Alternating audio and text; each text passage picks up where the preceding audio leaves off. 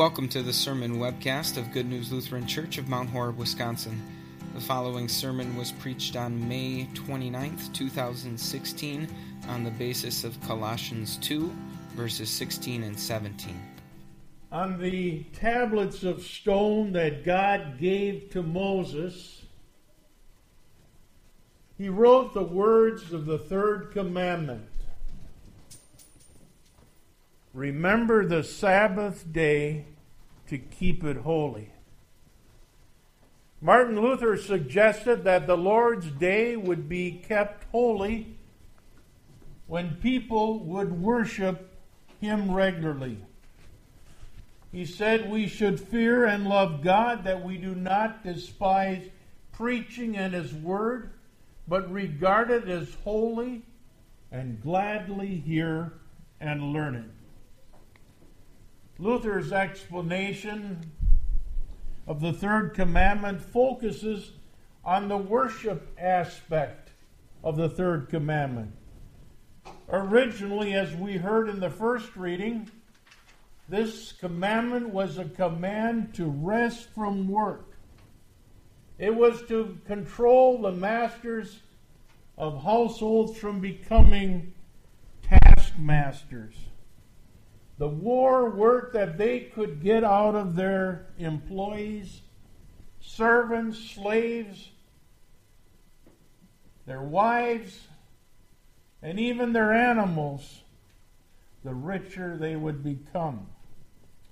The third commandment ordered a day of rest for the master of the house along with his whole family, including servants foreign visitors, and yes, even the animals.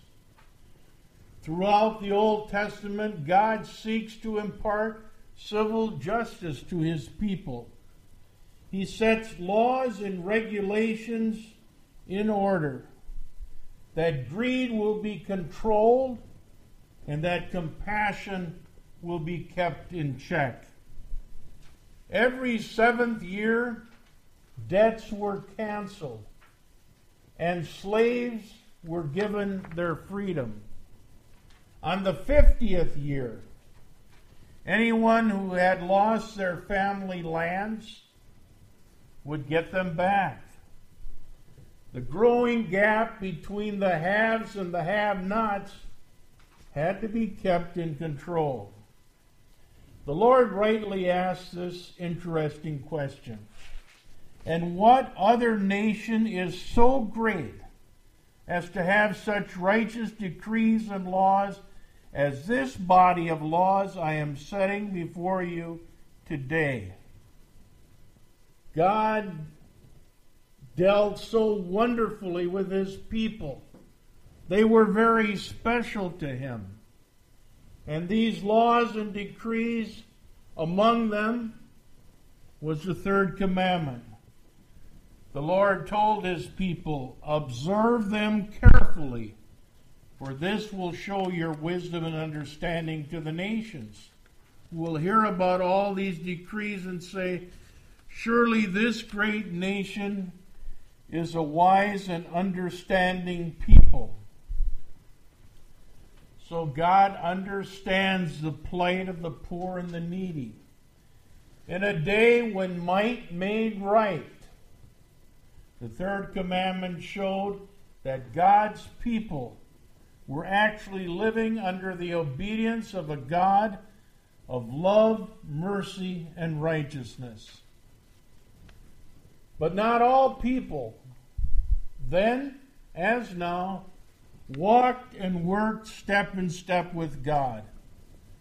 The law of mercy and grace had been turned into a law of oppression.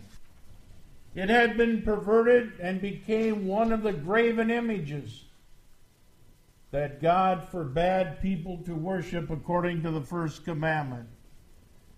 And so, even though the Sabbath law was originally intended to be a blessing, Satan turned it into a curse. Instead of demonstrating a merciful God, The Sabbath protections became gods of their own. In defining rest, the scribes noted that there were 39 categories of work that were to be avoided on the Sabbath. One was the carrying of any burden. Well, what about lifting a child on the Sabbath?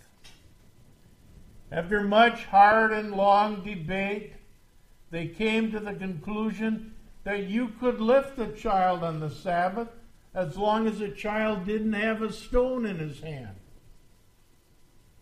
Then the question came up what is a stone? So that's the way the fun and games went back and forth between the scribes and the Pharisees of Jesus' day. A faithful Jew would say, If I complete a perfect Sabbath, God will bless me now and in eternity. Soldiers would rather die than profane the Sabbath. The book of Maccabees records the folly of a band of Jewish soldiers who refused to raise their weapons on the Sabbath day. They let themselves, their wives, and their children be killed. They died obedient to the Sabbath. And they believed that God would reward them eternally for that. They deserted God and made the Sabbath their God. We can see that the Sabbath became perverted because of man's quest for self righteousness. He wanted all the honor and praise for doing what was right. The Pharisees taught that the obedience of the Sabbath was obedience to God. Only if you observe the Sabbath perfectly would God accept you, is what they said. They said if all Israel would observe one Sabbath day perfectly, the Messiah would come. So you can see, according to that, it all depended on man's goodness instead of God's goodness.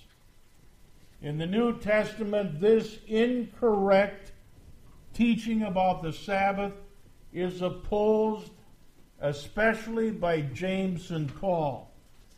Paul writes, By grace you have been saved through faith. And this is not your own doing, it is a gift of God, not a result of works, so that no one may boast. As we heard in the reading, Jesus said, The Sabbath was made for man, not man for the Sabbath. So Jesus boldly healed on the Sabbath. He permitted his disciples to eat heads of wheat on the Sabbath as they walked through the grain field. He defended their action before the scribes and Pharisees, even though they, the religious leaders, condemned it. Jesus would not let human self righteousness get in the way of his service of mercy. Jesus reminded the Jews go and learn what this means. I desire mercy and not sacrifice. Bring no more vain offerings. Incense is an abomination to me. New moon and Sabbath and calling of convocations. I cannot endure iniquity and solemn assembly. These people were simply going through the motions. And they felt that that would set them up for eternity. They were busy, but they weren't really getting anything done. They were spinning their spiritual wheels.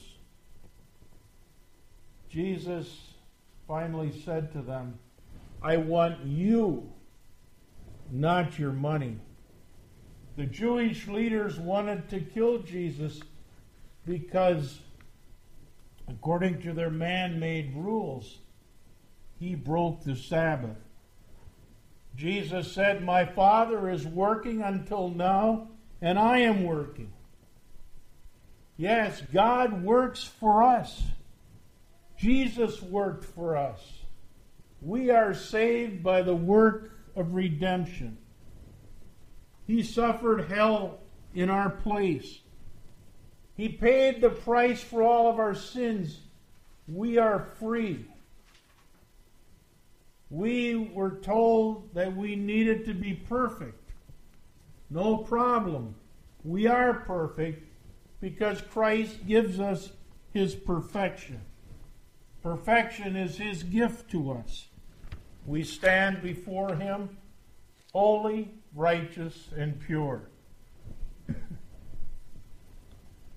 the Sabbath was not intended by God to get people, to help people become perfect.